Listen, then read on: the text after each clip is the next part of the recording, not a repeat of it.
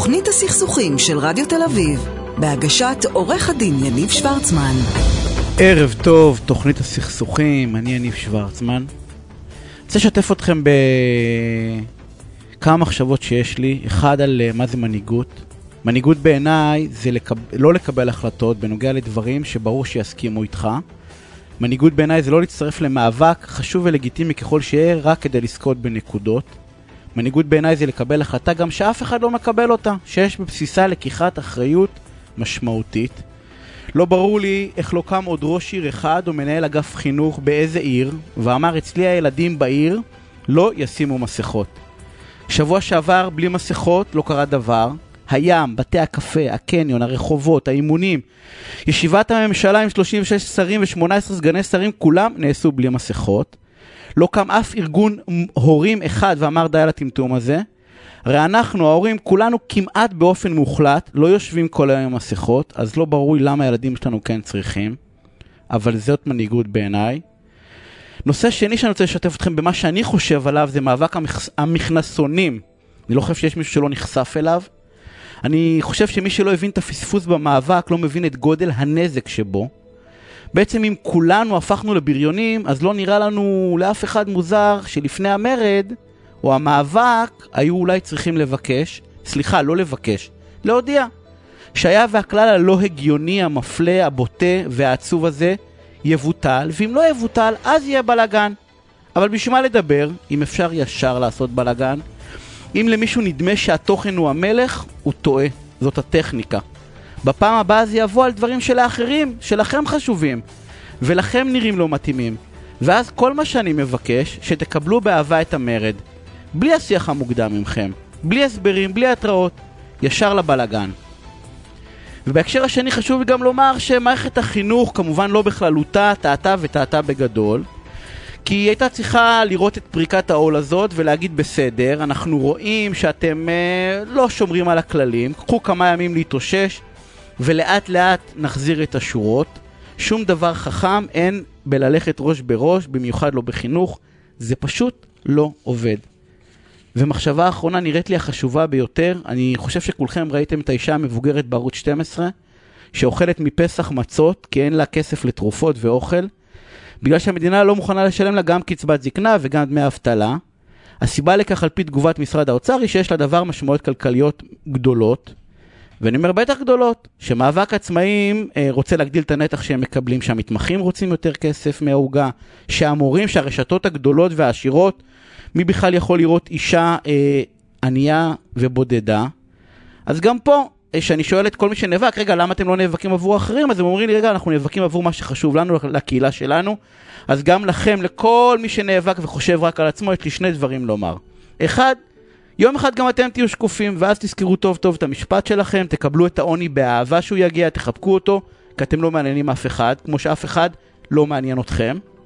ושנית, אני לא רוצה לשמוע שום ביקורת, אלא רק ברכות על קבוצות כוח אחרות, שמקבלות כספים וג'ובים, לא משנה מה גודלם באוכלוסייה, הם הרי עושים בדיוק מה שאתם עושים, רק הם מוצלחים יותר. אז תפרגנו, אל תכעסו שהם לוקחים נתח גדול יותר בכסף ובעוגה מחלקם באוכלוסייה. הם הרי המראה שלכם. Uh, היום בתוכנית אנחנו ניתן לכם כלים פרקטיים שיעזרו לכם להשיג יותר, uh, גם יותר וגם יותר נכון בריבים בסכסוכים שלכם. יש לנו המון נושאים הערב, אנחנו נדבר מה קורה שאמא או אבא גרושים רוצים לעבור עיר, רחוק מהמקום מגורים הנוכחי. מה עושים עם צוואה ששכחו לעדכן? פחד מרשות המיסים. בגלל זה אנחנו מקבלים החלטות לא נכונות.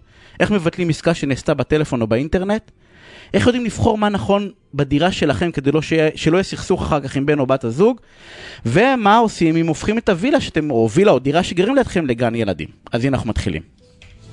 תוכנית הסכסוכים של רדיו תל אביב, בהגשת עורך הדין יניב שוורצמן.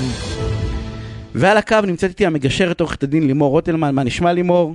הכל בסדר, ערב טוב, יניב, מה שלומך? נהדר. תשמעי, כן. אנחנו עושים הסכם גירושין, אה, והסכם גירושין הוא המון שנים קדימה, ובהסכם גירושין, כמעט בכל הסכם גירושין כתוב איפה אנחנו הולכים להתגורר באיזה טווח. כן.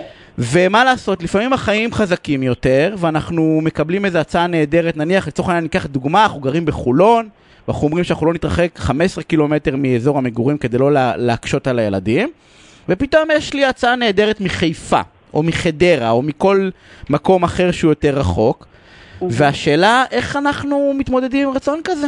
האם המשמעות היא שחתמנו על הסכם גירושין הוא בעצם שאנחנו בסוג של uh, כלא? אוקיי, אז אה, זו באמת שאלה, שאלה טובה, כי החיים הם דינמיים, כמו שאנחנו יודעים, והרבה זוגות, שנים אחרי שהם חתמו על הסכם וסיכמו את כל התנאים, פתאום השתנו נסיבות החיים שלהם, וכמו שאתה אומר, אחד מקבל הצעת עבודה, לפעמים יש זוגיות חדשה במקום קצת מרוחק, כל מיני סיטואציות רוצים להתקרב לסבא והסבתא שיעזרו וכולי.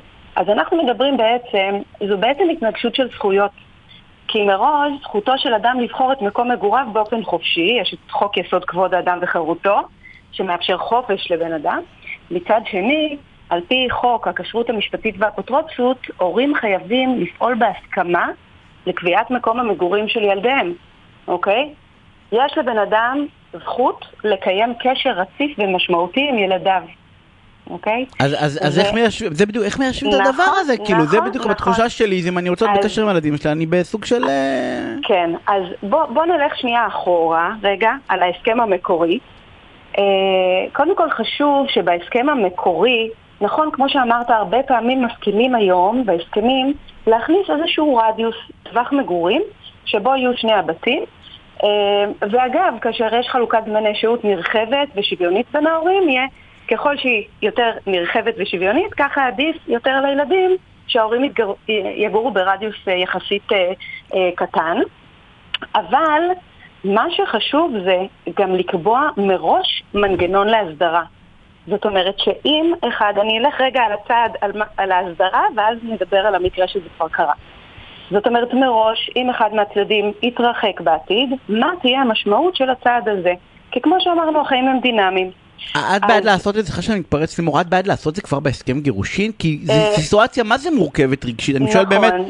זה כאילו אם מצליחים לעשות את זה זה מהמם, אבל זה נראית לי סיטואציה מה זה קשה לחשוב עליה מראש. אפשר לקבוע איזשהו מתווה, איזשהם כללים בסיסיים, כמובן שאם הכללים האלה שחשבנו עליהם לפני חמש שנים פתאום לא רלוונטיים היום, אז אנחנו נפתח אותם שוב, ובכל הסכם אמור בעיניי לפחות להיות מנגנון של אה, הליכה לפנייה לגישור, עוד לפני ש...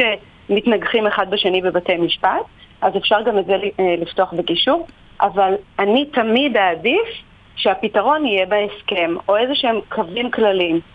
אה, זאת אומרת, כן אומרת... להשקיע למרות כל הקושי, כן. העניין של רפואה מונעת, לבוא ולהשקיע את ה... גם אם זה כאילו תיאורטי, אבל נכון. זה עדיין נעשה בטוב, אנחנו כבר לצורך העניין מכונסים לטובת פתרונות, אז כן. למצוא, למצוא מנגנון שיענה על האתגר הזה. נכון, למשל, קודם כל, אה, הרבה פעמים אה, אני מכניסה בהסכמים שהצד המתרחק, זאת אומרת, הצדדים יודעים מראש שהצד שהתרחק יישא בהוצאות שנגזרות מהמרחק. זה אומר, הוא יכול לשלם על מוניות, הסעות, יסיע בעצמו, יבלה יותר זמן על הכביש. אה, מעבר לזה, אנחנו גם נבדוק אם במקרה של התרחקות, אה, יכול להיות שמראש נקבע, אם יש פה חלוקת זמני שהות נרחבת, אולי יהיה בכל מקרה צורך לפתוח את כל, ה, את כל אה, חלוקת. הזמנים ביניהם, חלוקת המשמורת, מכיוון שזה יקשה על הילדים למשל להיות כל יום לסירוגין באזור גיאוגרפי מרוחק לחלוטין. בגלל אוקיי? נסיעה ארוכה. בוודאי. זה אומר ש... ככה, בעצם אפשר לבחון את כל האפשרויות ולפרק את הסיטואציה, גיל הילדים, ההרגלים שלהם, חוגים, קרבת משפחה, מקום ההורים, אה, ולפי זה אנחנו נבין את ההשלכות. זאת אומרת, אה, בהסכם עצמו, הראשוני, כן הייתי קובעת איזה שהם כללי מפתח, מה קורה אם צד מתרחק, יחולו עליו יותר הוצאות. כמובן גם התייחסות אגב למעבר לחו"ל. וואי, מעבר אומר, לחו"ל זה קשוח. זה קשוח, ולכן הרבה, הרבה מהצדדים קובעים שמרכז החיים מראש של הילדים הוא בישראל, וכן להתייחס לנקודה, אה, מה קורה אם צד רוצה לעבור לחו"ל. הרבה זוגות מחליטים, שאגב, שבמקרה כזה הילדים יתגוררו, יישארו להתגורר בארץ אצל הצד שנשאר, אה, אבל זה מאוד תלוי, אה, מאוד תלוי בצדדים, כל, כל צד יש לו את ה... את השיקולים שלהם ואת ההחלטות שלהם. בעצם למעשה, מה שלא, אני אומר, זה חשוב דווקא, פתרון לזה, את באה ואומרת, למעשה, למשל, פתרון אפשר הוא לבוא להגיד, כל אחד יכול לעבור לאן שהוא רוצה, אנחנו לא מגבילים את חופש התנועה, ווטאבר, אבל הוא נושא באחריות, כאילו, תעבור, אבל קח אחריות על הדבר הזה. נכון, נכון. אגב, תמיד, אה, זוג שהתגרש, זוג שנמצא במחלוקת אחרי הגירושין, כן, אני עברתי כבר לשלב של אחרי הגירושין, ההורים תמיד מודאגים הרי מאיך הפרידה תשפיע על הילדים. נכון. אז כשזוג כזה מגיע לגישור עם מחלוקת כזאת, התפקיד של המגשר הוא לומר להם שזה בעצם ההזדמנות לשאול את עצמנו באמת מה יקרה עם הילדים. בואו רגע, הרי הנטייה של אנשים כשנמצאים באיזושהי מצוקה היא להסתכל על עצמם. המגשר אמור להרחיב להם, להזיז להם את הפוקוס רגע לילדים.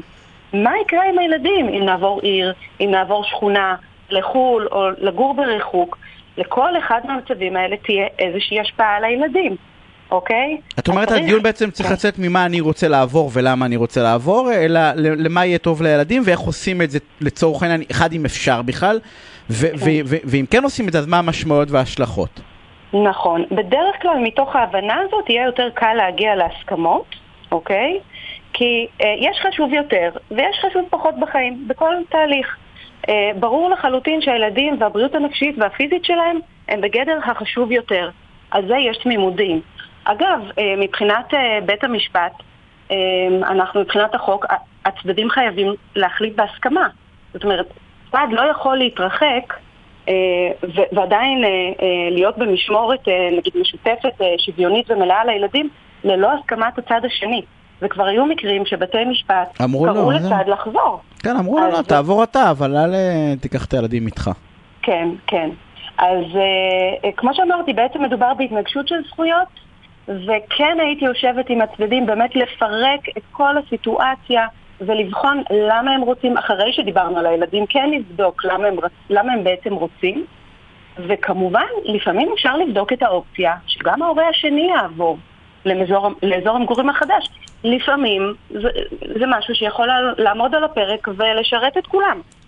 האמת היא שזו הצעה מדהימה, ו- ולא, ו- ו- ו- ומדהים שאמרת, כי האנשים אומרים, זה בכלל לא עולה, זה בכלל כאילו לא חלק מהדיון. ולפעמים מישהו לא מוכן לעבור לאזור, כי הוא אומר אין לי כסף לשכירות או אין לי משהו, והצד שני בא ואומר, עזוב, אז אני, אני, אני אשלים. נכון. אם, אם, הרתיעה היא רק באמת כסף או משהו בסגנון הזה, כי לפעמים מתקרבים לעבודה, אבל זה כאילו בכלל, הרעיון היצירתי הזה בכלל לא עולה על השולחן. כן. אז, אה, ולכן מאוד חשוב להגיע לגישור כדי לבדוק את הדברים האלה, כדי שמישהו יעלה את הרעיונות האלה. אז, כדי אז... שיהיה שיח פתוח, מכבד. ו- ולא רק זה, כי אם את, את מכירה אותי, יודעת שאני נגד פשרות וויתורים, אנחנו פשוט חייבים לסיים, אני רק אגיד משפט אחד, okay. אוקיי. ואני אתן לך להשלים. אני בדרך כלל נגד פשרות וויתורים, אני חושב שזה החריג מאוד לכלל שלי, כי הנזק בכפייה של החלטה על תזוזה של הורים או ילדים, הוא כל כך רחב בתוך הדבר הזה, כי ההורה שתכריח אותו להישאר במקום ולא תמצא פתרון, לעד יזכור לך את זה. ושאתה תרצה לקבל משהו בעוד שנתיים או שלוש, אז הפנקס יהיה פתוח. אז, אז חי... זה נושא שחייבים, חייב... על הכל חייבים להגיע בהסכמה, אבל לדעתי זה מה, מהחריגים. נכון, אה, בואי נכון. משפט אחרון לסיכום. Uh, בסיכום, הכל בגישור, הכל בהסכמה. ילדים עוברים טראומה בגירושים של הורים. צריך להיזהר לא לגרום להם עוד טראומה. הבנתי, וכן, ועוד פעם, הכלל החריג, ומי שמכיר אותי יודע שאני באמת לדבר. כי לזכור נכון. בסוף שזה מערכת, אה, נקרא לזה מסונכרנת. נכון, אה, נכון. על הכיפאק, אה, לימור, תודה רבה. אה, שיהיה ערב טוב, שמעתם, אה, אה, האמת היא שהנושא הזה של התניידות היא, היא משמעותית, ו... ובעידן שלנו, גם עבר, גם בני זוג חדשים, גם הכל, חייבים, חייבים לעשות את זה אה, בהסכמה. אה, לכו לגישור, תקבלו עזרה. טוב, אנחנו עוברים לנושא הבא, ונמצאת איתי עורכת הדין אה, עדי חן, אהלן עדי, מה נשמע? שלום יניב, מה שלומך? מומחית בדיני משפחה, ירושה, גירושין, יו"ר ועדת זכויות הילד בלשכת עורכי הדין, תשמעי. מה אני... תראי, אני חייב שהסיטואציה הזאת היא דמיונית באמת, והיא כל כך לא אחראית בכל כך הרבה רמות, אבל מסתבר שיש אותה להרבה מאוד אנשים שנופלים בה, ואני אגיד לך מה, מה, במה נתקלתי. שאני עושה צבא שאני יחסית צעיר, או אתה יודע, צעיר, אתה יודע, בין 40, בין 30, 40, 45, ו... ושמתי אותה בצד ושכחתי שהיא קיימת ולאורך השנים שיניתי את מצבי המשפחתי, משפחה חדשה, אולי ילדים נוספים, התגרשתי ולא נגעתי בצבא והלכתי לעולמי ופתאום יש סיטואציה שבה, אני חושב ש... שאמרתי שקוראים לזה צבא שנשתכחה, משהו נכון. כזה. יש סיטואציה שיש צבא שלא תואמת את, ה... את החיים שלי. לא מתאים על הנסיבות החדשות כן, שלך. כן, אז איך... כשזה ברור שמה אתה באמת היית רוצה. אבל, אבל אם אני מבין נכון, צבא זה צבא, זה מה שאני, את יודעת, זה נכון. העדות הטובה ביותר. צבא היא מסמך, כן, הכי חשוב שיש, כי היא מתכננת את התכנון הכלכלי לאחר המוות. מה עושים עם זה? אוקיי, יש בעיה, האמת. יש בעיה, ולכן אני... ב... בשביל זה את פה, עדי. כי יש בעיה, לא הייתה בעיה. תודה, יניב. קדימה. תודה על הפרגון. מה עושים? כן, אני תמיד נוהגת לחזור על אותה מנטרה ללקוחות שלי, אנשים שבהליכי גירושין, אנשים שיש, שחשים יחס מנוכר מה, מהמשפחה הגרעינית שלהם, שאין להם את, ה, את החמלה, את, ה, את התמיכה וכולי, והם לא רוצים לחלק את הרכוש לפי חוק הירושה, או שהם נמצאים במצב שהם רוצים דווקא לתת לגורם מסוים, אז תמיד שידאגו לערוך צוואה, תמיד שידאגו לתקן את הצוואה כשמדובר בשינויי נסיבות כמו גירושין, כמו מחלוקת אה, מאוד קשה במשפחה שיש לה השפעות אה, ארוכות טווח וכולי. עכשיו, מה קורה באמת כשיש צוואה שאדם עושה אותה ואחרי עשרות שנים כשהוא הולך לעולמו עם משפחה חדשה, ילדים חדשים, עם חיים מש... עשירים משל עצמם, ופתאום הזוכים הקודמים באים ומנופפים בצוואה ואומרים, אבל אנחנו הזוכים, זה המסמך, הוא באמת מה שקובע. באמת יש בעיה, כי החוק הישראלי אין בו הוראה לגבי צוואה שנשתכחה. יש לנו שני פסקי דין שידועים לי, מערכאות של בתי משפט למשפחה, אין לי פסק דין תקדים של בית משפט עליון, ומדובר בשני פסקי דין שבאמת אמיצים, ואני אספר על, על המקרים. אחד בשנת 2017, אה, אישה שמציגים צוואה שערכה אותה 33 שנים לפני הפטירה, בה היא משאירה, יש לה שלוש, עשרה ילדים, היא משאירה את הנכסים אחרי שהתאלמנה מבעלה לשני ילדים קטנים. כל הרעיון היה שיהיה להם קורת גג אם חלילה קורה לה משהו. אם, כשהילדים גדלו, היא נהגה להגיד ליד כולם, עשרה ילדים יש לי, עשרה יורשים. אין לי הבדל בין בנים לבנות. היא נהגה להגיד את כל הדברים האלה ליד כולם. אבל לא עדכנה. אבל לא עדכנה, היא שכחה מהצוואה. וכשנפטרה, אחד מהזוכים מציג את הצוואה ועומד על כך שהוא, שהצ... ש... ש... שרק יש שניים יורשים של, ה... של העיזבון. ומה מתברר? מביאים את העדויות שהיא רצתה לתת לכל הילדים. אה, אין צוואה מקורית בבית, אלא הצוואה הזו הושגה מעורך הדין. כל הראיות האלה הביא בית המשפט לכתוב שמדובר במקרה נדיר שהוא חייב להתערב כי הצדק מחייב ואכן משנה את הצבעה. הוא חילק, חילק את זה לכל אחד מהילדים? בחלקים שווים, מדובר בפסק דין מאוד מאוד אמיץ, היא, שלא היא, מעוגן בלשון החוק. ערערו עליו? מעניין אותי, או שלא? לא, על פסק הדין הזה לא. על פסק הדין האחר אוקיי. ממרץ 2020, אוקיי. פסק דין של בית משפט למשפחה מפתח תקווה, פה מדובר גם במקרה שאחד שהיה בהליכי גירושין אחרי חודשיים של נישואים.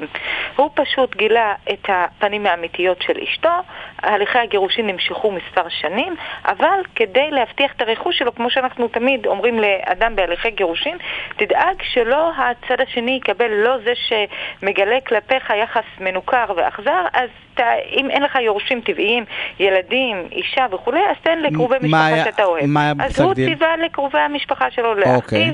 ולילדים של אחיו, לאחיינים שלו. אוקיי. 44 שנים אחרי, כשהוא כבר מקים לו משפחה חדשה, הוא התחתן בגיל 50 עם אישה בת 40 פלוס, הביא ממנה שני ילדים אחרי הנישואים. לא שינה את הצוואה? מדהים היה לו. לא שינה את הצוואה, הוא בכלל שכח ממנה. מה, מה אוקיי. פסק הדין אמר? אנחנו פשוט, גם- אה, מה גם פסק הדין אמר גם פה? פסק הדין אמר שהנסיבות החיצוניות, וברור שכל הכוונה של עריכת הצוואה הראשונה הייתה להבריח או למנוע מה... ממי שהייתה מיועדת להיות הגרושה שלו, לזכות בנכסים. ולא ולכן- באמת לתת את זה לקרובים שלו שאין לו נכון. בעצם אה, בן משפחה. ואני מבין כן. שהפסק דין הזה התקבל ועליו כן מערערים? כנראה שיוגש עליו ערעור, כן? ויש לנו פסק דין של בית משפט עליון שלא אישר התערבות של בית משפט. לכן המצב הזה מחייב תיקון חקיקה. מה שכן, לכל האנשים שש... שמאזינים לנו, מאוד חשוב להתאים את הצוואה ואת חוזה הביטוח, כל הפוליסות ביטוח, לנסיבות העכשוויות של כל אחד ואחד מאיתנו. פעם בחמש שנים תעשו בדיקה שהכל מיושר. אנחנו, אני רוצה להגיד לך עוד דבר אחד שלדעתי שכל המאזינים שלנו צריכים להקשיב ולשמוע, כי אנחנו תכף חייבים לסיים, זה תהיו בני אדם. לא מגיע לכם, אל תיקחו. אין בעיה, תבואו תגידו זרקו לנו משהו, לא בסדר? רק זה, גם, גם אבל לא מגיע לכם, אל. תיקחו, זה נראה לי כאילו הכי בסיסי בעולם. נכון, אבל גם צריך לחשוב על, ה, על המשפחה הגרעינית, ואל ת, זאת אומרת, מי שאתה חושב שצריך כן לשמור עליו וכן להגן עליו ולא לתת לו להיטרטר בבתי משפט, אל, אל תגרום לו לדברים כאלה. מראש אל, אל תגרום לו, אבל once כבר נתקעת על התאונה הזאת, אז אחד תהיו בני אדם אם אתם נכון. חושבים לא מגיע לכם, ושתיים תילחמו כי אין סיבה שתוותרו על משהו שלכם. נכון. עדי, אנחנו חייבים לסיים. תודה רבה. אני רוצה להודות לך, שערב מהמם. תודה רבה. אנחנו הפסקה קצרה וכבר חוזרים. תוכנית הסכסוכים של רדיו תל אביב, בהגשת עורך הדין יניב שוורצמן. טוב, לשאלה הבאה נמצא איתי אה, עופר מרום, מנכ"ל המועצה הישראלית לצרכנות. אהלן עופר, מה נשמע? ערב טוב, בסדר גמור, מה שלומכם? נהדר. תשמע, עופר, האמת היא שאני כל פעם אמור מחדש שהשאלה הזאת היא כל כך חשובה, והאמת היא שלא דיברנו עליה בתוכנית עד היום. אה, ואמרתי, אני חייב להעלות אתכם, שתענה לי, תעזור למאזינים בשאלה הפשוטה הזאתי. הרבה מאוד עסקאות נעשות היום אונליין, בטלפון או ברשת. משלמים בכרטיס אשראי, ומסתבר שיש הרבה מאוד אנשים, אחד שחוששים מה יקרה אם אני לא אקבל את המוצר או שהמוצר יהיה פגום, ושתיים, שאתה יודע, שחוששים שאתה יודע, יש איזושהי בעיה, אז, אז, אז אני לא יכול, אני כאילו תקוע, אני שילמתי, ואחר אני מתחיל לרדוף אחרי העסק. ואני רוצה לשאול אותך, האם יש סיבה בכלל לחשוש? אוקיי, okay, אז החשש תמיד אה, מובן, למרות שבאמת אין מקום לחשוש. גם החוק להגנת הצרכן מגן על צרכנים שרוכשים במכר מרחוק, וזה נזכ... נקרא עסקת מכר מרחוק, ולכן יש לנו גם את ההגנה הכפולה הזאת, ומאפשר, החוק להגנת הצרכן מאפשר לנו לבטל בתוך 14 יום מיום קבלת המוצר. גם אם פתחת את המוצר, פתחתם את המוצר, עשיתם בו שימוש. אה, דרך אגב, כשמדובר בקשישים או עולים חדשים או נכים, ניתן לבטל בעסקת מכר מרחוק עד ארבעה חודשים. ארבעה חודשים ולא ארבעה עשרה יום פתיחת המוצר. אתה אומר, קיבלתי מוצר, עכשיו יש לי שבועיים להחליט האם אני רוצה להתחרט או לא. נכון מאוד. יופי, נכון. לא קיבלתי את המוצר. קניתי מוצר, לא קיבלתי אותו. הכרטיס אשראי עבר, כי הכרטיסי האשראי שלי עוברים, או שאני מקווה של כולם. מה, מה עושים עם זה? יפה. אז פה אנחנו נסתכל כמו שאתה מכיר, חוק כרטיסי חיוב.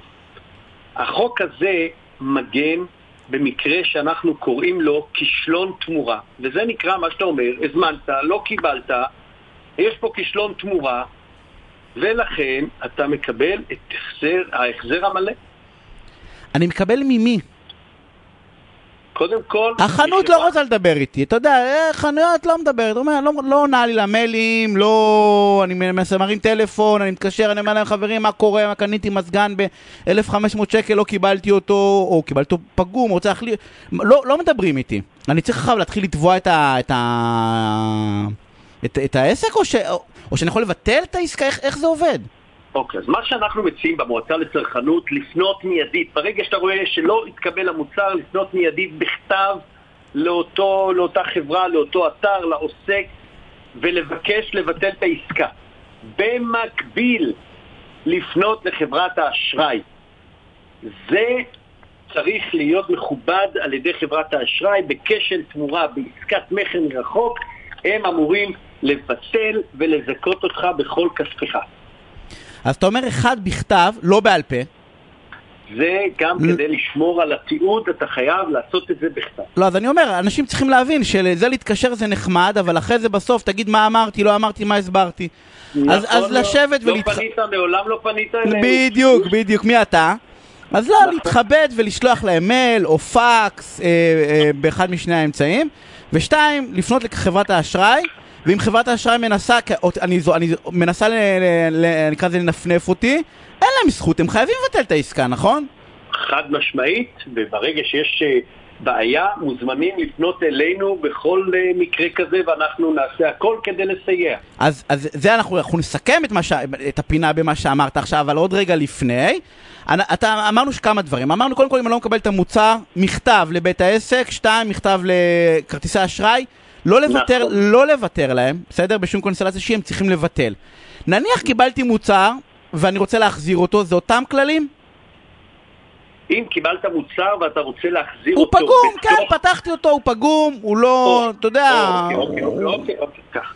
אם הוא פגום, אז אנחנו עוד פעם מציעים לפנות בכתב גם כן לבית העסק, לתאר להם בכתב, לכתוב בדיוק מה הפגם שמצאת, מהם הפגמים, לדרוש את ביטול העסקה, שוב, בהתאם לחוק הגנת הצרכן. מה נותן לך ביטול במסגר, במסגרת החוק, שגם לא יכולים לחייב אותך בדמי ביטול? מה זאת אומרת, זה לא המאה, יש את המאה שקל או ה-10 אחוז, או הגבוה מבין השניים, לא, אם אני זוכר נכון, לא? משהו נכון, כזה? לא. נכון, הנמוך מבין השתיים. הנמוך דווקא, מבין לא השתיים. זה או כן. דמי ביטול או 100 שקלים, הנמוך מבין השתיים. כן, כן, כן, אבל ברגע שיש לך פגם במוצר, אין, אתה, אתה מקבל את כל הכסף, כולל דמי הביטול. כי הוא כי הוא פגום. העסק- מה? כי הוא פגום. ברור, ודאי. זה אה, סיפור שאין לך שום סיבה אפילו להפסיד אה, 100 ש"ח. אז עכשיו, זה דבר מדהים, ו- ואני אומר לאנשים, אתה יודע, אז, אז קודם כל, כל מי ששומע אותנו, אני, אני לא אגיד שזה פשוט, אבל אחד זה חייב להיות מתועד, שתיים, כרטיסי אשראי, אני לא סתם אומר את זה, חייבת לבטל. אם יש כשל או יש משהו, חייבת לבטל. ועכשיו אני רוצה להגיד, כי אנחנו מתקרבים לסוף הפינה, אני מכיר את המועצה לצרכנות הרבה מאוד שנים, אה, אה, והעבודה שאתם עושים היא מדהימה, כי לפעמים צריכים את הצד השלישי, האחראי, המ- המבוגר האחראי, שיפנה לבית העסק ויגיד לו, סלח לי על הסלנג, בחייאת. כאילו, מה, מה, כן. צריך לגרור אתכם בית משפט תביעות קטנות בשביל השטות הזאת, כאילו, תזכו את הבן אדם ותשחררו. עכשיו, מעניין, מעניין, מעניין אותי, אה, זה נניח ולא עבד, ואני לא אוהב להגיד זה, כי אני לא, לא אוהב... אה, אה, בית, בית משפט תביעות קטנות עושה את העבודה ל, לבתי עסק סוררים? חד משמעית, אנחנו אה, גם מסייעים בהכנת כתבי תביעה לבתי משפט לתביעות קטנות עבור הצרכנים. צרכן שהגיש כן. אצלנו אה, פנייה, אנחנו פונים לבית העסק, ונמצא במועצה לצרכנות שהפנייה מוצדקת, אך בית העסק מסרב לפצות או לשפות במוצר חדש וכולי וכולי, בהתאם למקרה. אתם, מס- אתם אנחנו מסייעים. מעבירים אותו, את אותו צרכן, למחלקה לאכיפה אזרחית שנמצאת במועצה לצרכנות, וכותבים עבורו בחינם את כל כתב התביעה, שמה שנותר לו זה רק לגשת לבית המשפט ולהגיש את התביעה. היום גם לא צריך לגשת, אפשר לעשות הכל אונליין. אונליין, נכון. שם יש לנו למעלה מ-96 אחוזי הצלחה. אה, מ- מדהים. עופר, איך מגיעים אליכם דרך האתר, נכון? דרך האתר של המועצה הישראלית לצרכנות ניתן להגיע, לפנות, לכתוב, יש גם פורום התייעצות עם עורך דין. אנחנו, עונים, אנחנו עופר, אנחנו נמשיך, שאלה. נמשיך לדון בנושא צרכנות, אבל עכשיו אנחנו חייבים לסיים, אז אני רוצה להודות לך ושיהיה ערב מעולה. אה, תודה רבה ת- וערב טוב ת- לך ולמאזינים. תודה עופר. ולנושא הבא, אני רוצה להגיד שלום לרואה החשבון שלומי כהן, מאיפרגן כהן ושות' רואה חשבון. אהלן שלומי, מה נשמע? היי יניב, מה שלומך? נהדר. תשמע, אה, הנושא הבא אנחנו נדבר על פחד, אוקיי? ואני חושב שהוא פחד שאני אני רואה אותו ברשתות החברתיות הרבה מאוד, ו- ואולי אתה תעשה לנו סדר מה אתה עושה אצלך עם הלקוחות שלך, ובכלל מה נכון לעשות. אוקיי. יש את כל הסיפור של המענקים לעצמאים אה, ובעלי שליטה, ואתה יודע, כל, ה, כל סוגי המענקים. ואנשים נכון. בגדול מעדיפים לא לקחת מענק מהמדינה ומרשות המיסים, וללכת לקבל הלוואה שבה הכסף יקר יותר, בגלל שהם פוחדים. נכון. הם, הם פשוט פוחדים, גם אתה. הם פשוט פוחדים מ- מרשות המיסים, אומרים אני מעדיף לא להתעסק עם, ה... עם הדבר הזה. לא תמיד, לא תמיד. אה, לפעמים הם רוצים לקחת גם וגם, מנסים לקחת כל מה שאפשר. אבל אנחנו, אתה יודע, יש המון המון מקרים שיש פחד, יש איזושהי רתיעה מהרשות הזאת שנקראת מס הכנסה. אה, זה משהו שהוא נפוץ מאוד. אה, אבל. פחד, אבל פחד מוצדק, לא? תראה, זה מאוד תלוי. אם אתה ישר ואתה הוגן והכל תקין אצלך, אז מלכתחילה, למה לפחד? זה כמו שאתה יוצא לסכסוך. אם אתה יודע שאתה צודק, והאמת הולכת איתך, אז מה יש לך לפחד? ממה? מה הרתיעה? אני, אני אגיד לך מה, מה, מהתעסוקה. הפחד בא ואומר, גם אם אני בסדר וישר, ואתה יודע, אבל כמו, כמו בסכסוך, או לא כמו, כמו, אתה יודע, זה סוג של סכסוך עם רשות, כן? לגמרי. אבל גם, סכסוך, סוג מאה של, אחוז. סכסוך, סכסוך אפילו קשוח, אבל אתה יודע, מדובר פה כאילו בגוף אה, חזק, לא, לא, אני אגיד ככה בלשון המעטה, לא נעים. אפרופו, אה, דרך אגב, השיח הוא מאוד דומה גם לבנקים, כאילו אנחנו פוחדים מהגופים האלה, ואנחנו מוכנים לפעמים לשלם נכון, מחירים כלכליים כבדים רק לא להתעסק איתם. נכון, אבל אנחנו עדיין נעדיף לפנות לבנקים מאשר למס הכנסה. שמא הם יתחילו לנבור בתוך העסק שלנו. זה הפחד, זה, הדבר שעל מוצדק. אבל הוא מוצדק? אם אתה נקי, אם אתה חף, אז, אז לא, הוא לא מוצדק. אתה צריך להרגיש מאוד בנוח לעבוד עם הרשות הזאת.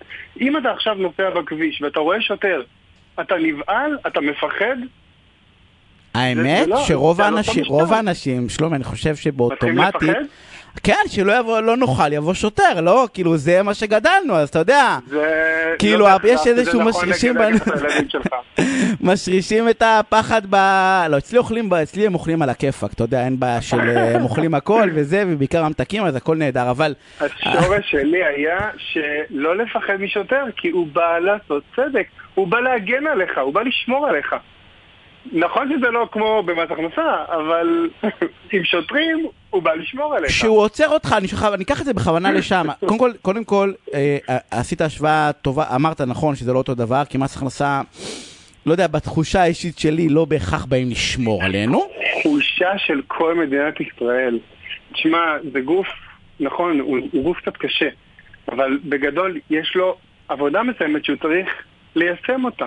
והוא יודע גם לתת. יש מקרים, נכון, הם בודדים, אבל הם, הוא יודע לתת. ובמיוחד עכשיו במקרה של המענקים, אתה רואה מקרים מאוד יפים, נכון, התקופה האחרונה, אין לי, אתה, אני מעדיף להשאיר את דעותיי בצד לגבי כל ההתנהלות, אבל המענקים, יש אנשים, יש חברות, יש מסעדות שקיבלו, מקבלים 250 אלף, 100 אלף, אני לא סתם זורק סכומים זה אגדות, לא? לא, לא, אני, לא אגדות. אני רואה ש-5,000, 3,000, 780, אתה יודע. לא, יש לנו אולם אירועים שעשינו לו החזר עכשיו של 100 אלף שקל, זה לא החזר שאני העברתי חס וחלילה. מס הכנסה הולך להעביר 100 אלף שקל לאולם אירועים. מסעדה, 250 אלף. אני, אני, רוצה, אני רוצה עוד נקודה אחת. לצורך העניין, נניח אם אני לא יודע כי יש כל מיני תנאים לעצמאים, והפחד הוא שאני צריך להחזיר אחרי זה כסף למס הכנסה, אז אני מעדיף לא להתעסק איתו, נכון? נניח אני נכון, אקבל יש- עשרת אלפים שקלים עכשיו, אז יכול להיות שיבואו אליי בסוף יוני, כי זה רק עד... אה, נכון, בדיוק. תחזיר כסף, אז אני אומר, עזוב, אני אלך לבנק, אקח עשרת אלפים נכון. שקלים, יפרוס את זה 20 תשלומים, נכון. וישלם נכון. ריבית. אז הפחד, הפחד המקורי הוא שהפעימה הזאת היא לא ברורה. למה? כי אומרים לך רק בסוף יוני נספור את ההכנסות שלך, נראה מה קרה ביחס לשנה קודמת, ונחליט אם מגיע לך או לא מגיע לך, ואם לא, אז תחזיר את זה חזרה. אבל רגע, בוא, בוא נדבר על זה ממקום אחר. אם עכשיו נניח לקחתי את המענק הזה בלי הידיעה מה הולך להיות איתי עוד חודשיים, זה סוג של הלוואה, נכון? זה סוג של הלוואה כמו שתיקח את זה בבנק. לגמרי, רק אה, בלי ריבית, נכון? לא בהכרח, לא בהכרח, עם ריבית, אה, בדרך כלל מס הכנסה לוקח עם ריבית, יכול להיות שבמקרה הזה הוא יוותר, כרגע זה לא נודע, בגלל זה הפחד. אז רגע, אני מעדיף לא להתעסק איתם, שלא יתחילו לפנות אליי עם עיקולים ולא יתחילו לפנות אליי עם כסף שהם רוצים, אבל אם תיקח את ההלוואה אותי בבנק זה אותו דבר. אם לא תחזיר את הכסף לבנק, הוא ידרוש ממך את הכסף חזרה, הוא יעקל לך את החשבון, הוא יעשה עליך סנקציות. אה, אתה יודע אז, בגדול אתה בא ואומר, עדיף לקחת את, אותה הלוואה במערכת, גם אם זה, להסתכל על זה כעל הלוואה, להגיד אני צריך להחזיר את זה מקסימום ליהנות נכון. מזה, כי זה תהיה מתנה. נכון. המ- המדהים הוא, אתה יודע, מי יותר מפחיד, מס הכנסה או, שזה הזיה בעיניי, כן?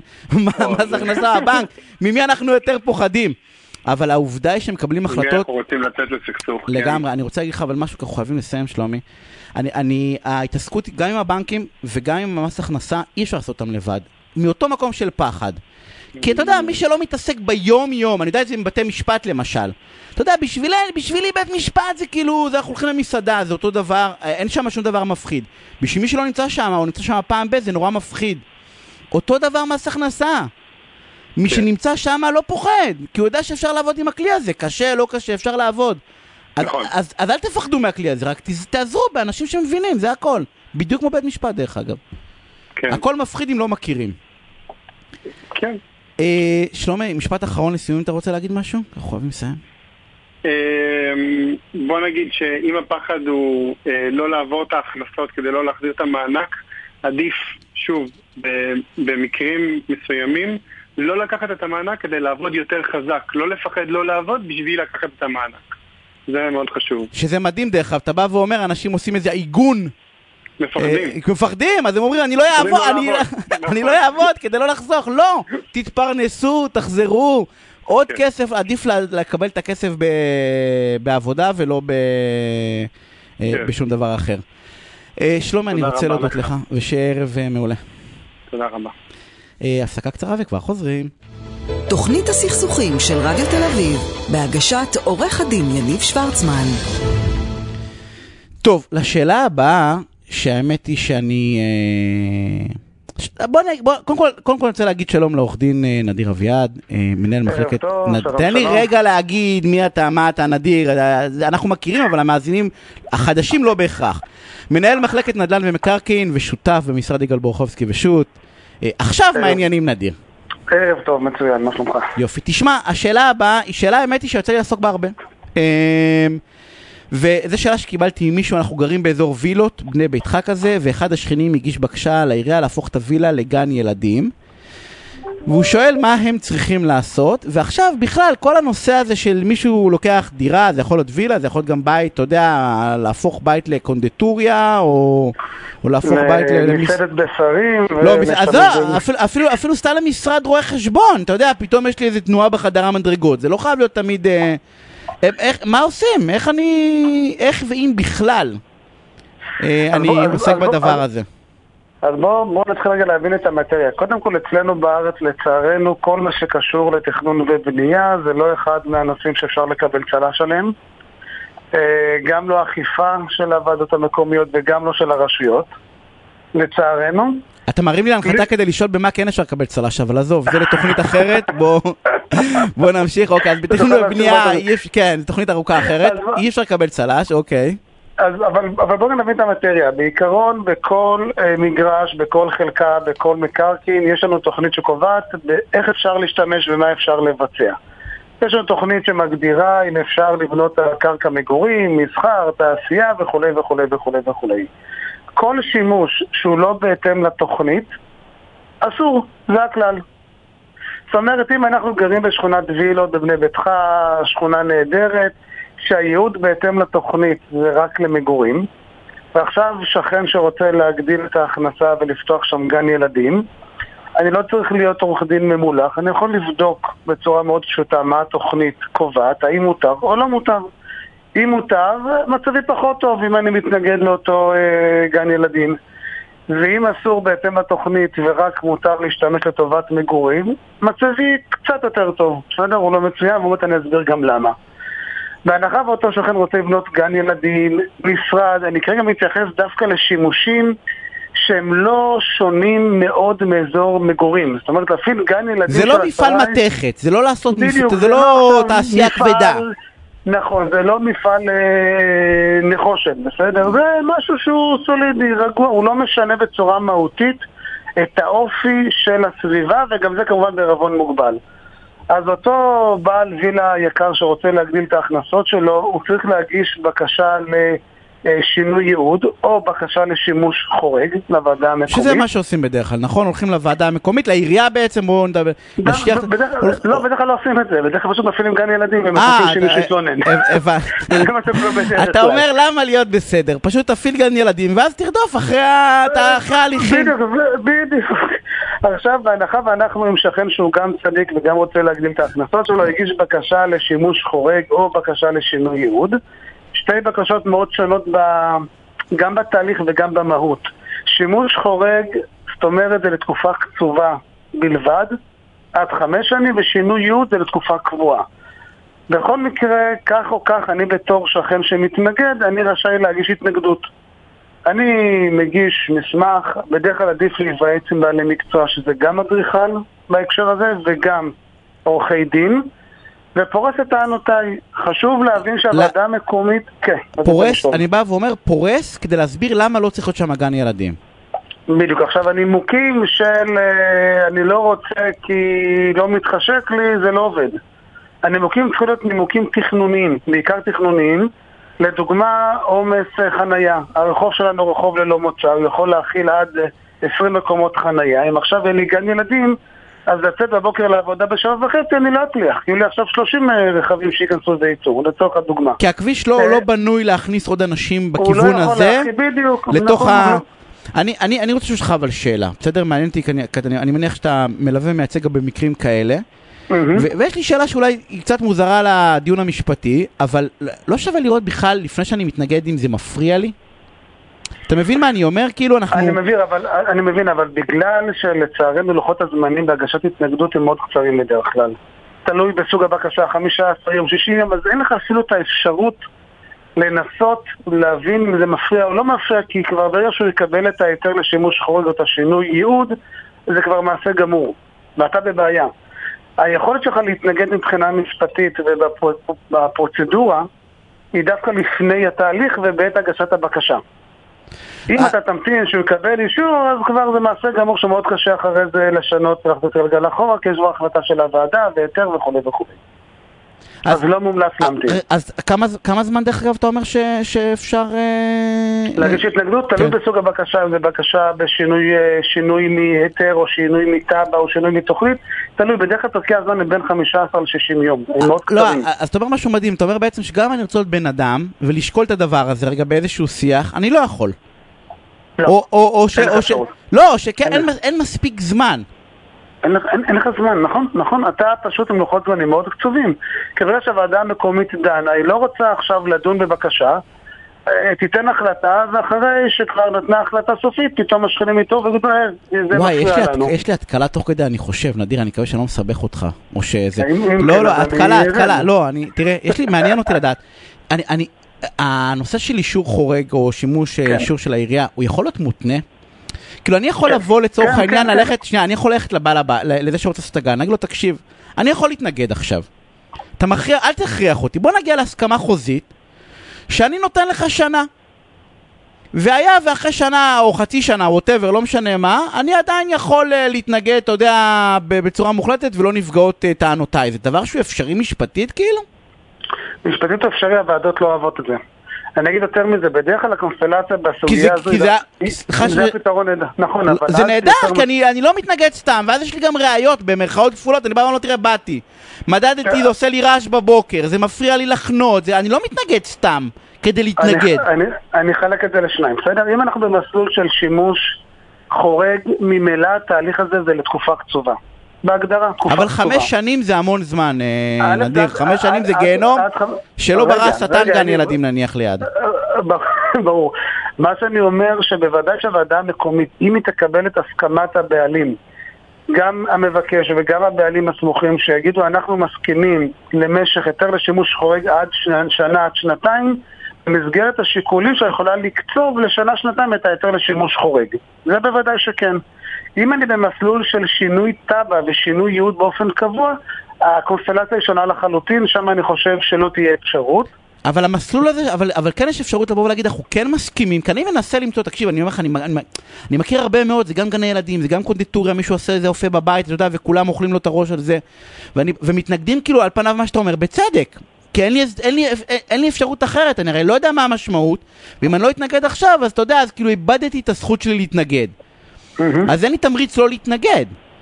אבל אולי פתרון כזה שישמעו אותנו ויגידו, תקשיבו, בוא נגיע להסכמה, קח שנה ניסיון. אבל אחרי שנה אנחנו מתחילים את הכל מחדש. אז אני יכול להגיד לך שבמסלול של שינוי להיתר לשימוש חורג, הדבר הזה אפשרי בהחלט. הדבר הזה אפשרי, למיטב ידיעתי הוא גם קורה וקרה, כי זה כל מהות התהליך. באופן זמני בואו נבחן עד שנקדם במקביל הליכים קבועים, ואז איך אנחנו מתמודדים עם ההשלכות כאלה ואחרות. כשאנחנו יודעים מה קרה, והעיריות אוהבות את זה, או שלא? כי זה חלקי. הן פחות עושות לזה, הן פחות עושות כי הן יודעות שבעצם אין לנו פה סוף uh, תהליך. אנחנו בעצם בתהליך זמני שגם הוא לא ודאי והתיק יחזור ויחזור ויחזור ואף אחד לא רוצה לעבוד עשרים פעם על אותו תיק, גם הוועדות המקומיות. אבל אני משלם את הכסף. בארנונה, שיעבדו כמה שצריך. אבל הנה עובדים. נדיר, משפט סיום? אם יש איזה טיפ של אלופים, אם יש בתוך הדבר הזה, כי זה זה תחום, מה זה, מה זה... אז, אז, אז אני אגיד רגע את מה, את מה שאתה אמרת, מה שאנחנו בדרך כלל אנחנו נוהגים לעשות, להגיד לשכן שהגיש את הבקשה להיתר להשהות אותה, להגיע איתנו להסכמות מסחריות חוזיות, ואז להמשיך את התהליך, שבגלל לוחות הזמנים הם מאוד קצובים. זה פתרון מאוד טוב, כי בחמישה עשורים מאוד קשה לנהל משא ומתן. ואני יכול להגיד לך שאם אתם עושים את זה, זה מדהים, לא נתקלתי. אני מכיר, עוד פעם, אני מכיר סכסוכים, לא נתקלתי בצד בתל שלא בא. להתנגד ולאכול את הראש, ו- ו- ו- ולבוא כדי לסגור כמו שצריך. אני בפרויקט בתל אביב, כרגע פרויקט בנייה, עם היזם מגיעים להסכמה להשעות את הבקשה להיתר, שנגיע להסכמות עם יתר הבעלים, כדי שלא נהיה בלחץ וגם לא, שלא סתם לנהל הליכים שיכול להיות שאין בהם צורך. נדיר, תודה רבה. כל טוב, שערב מעולה. ביי ביי. ככה, אה, אנחנו לקראת סוף התוכנית, אנחנו כמובן נתראה פה ביום שני הבא, בשעה שמונה באותה שעה. אם יש לכם שאלות, אז תיכנסו לדף הפייסבוק שלי ותרשמו את השאלות שם, ונוכל להעלות אותן ולשאול את המומחים. אבל אני רוצה להגיד לכם, שמעתם את הסוף של השיחה שלי עם נדיר, אבל זה נכון לגבי כל התוכנית היום. הכל אפשר לעשות בהבנה ובהסכמה. אפשר לכפות, אפשר, אפשר, אפשר ללכת לבתי משפט, אפשר לתבוע, אפשר להתעלם, אבל בסוף יש משהו בלהיות בני אדם. קיבלת צבא שלא שלך, תהיה בן אדם, תגיד, זרקו לי משהו, לא מגיע לך. אתה רוצה לבנות גן ילדים, הרי אפשר להתנגד. אתה רוצה להתנגד לגן ילדים, או להתנגד לקונדיטוריה, או להתנגד לכל דבר, להרים טלפון, להגיד, תקשיבו, אל תכריחו אותי להתנגד, בואו שבו איתי, דברו איתי כמו בן אדם, נלך מכות, נלך מכות, אבל בואו תשבו את זה. אתם רוצים לעבור מקום מגורים, אל תפתיעו את בן הזוג או בת הזוג בכתובת חדשה, לכו לדבר בכל אחד מהתחומים. אתם לא יכולים לבד, דרך אגב, תעזרו. בשביל זה יש אה, אה, אה, מגשרים, בשביל זה יש עורכי דין, בשביל זה יש יועצים, קואוצ', לא משנה עם מי. אתם לא יכולים לעשות את זה לבד, תעזרו, ובלבד, ותלכו אה, אה, ותגיעו ככל האפשר להבנות על מה שאתם חושבים שמגיע לכם. אז אני רוצה אה, אה, להגיד לכם שערב טוב, אני רוצה להודות לאלון מגדל שהייתי פה, באולפן, אה, על התפעול הטכני, ולקרן שמיר שערכה והפיקה, אה, למרות שהיא לא רושמת על הלוח את הקרדיט, אבל מגיע לה. אה, ואנחנו נתראה יום שני הבא בשעה שמונה אה, ברדיו תל אביב.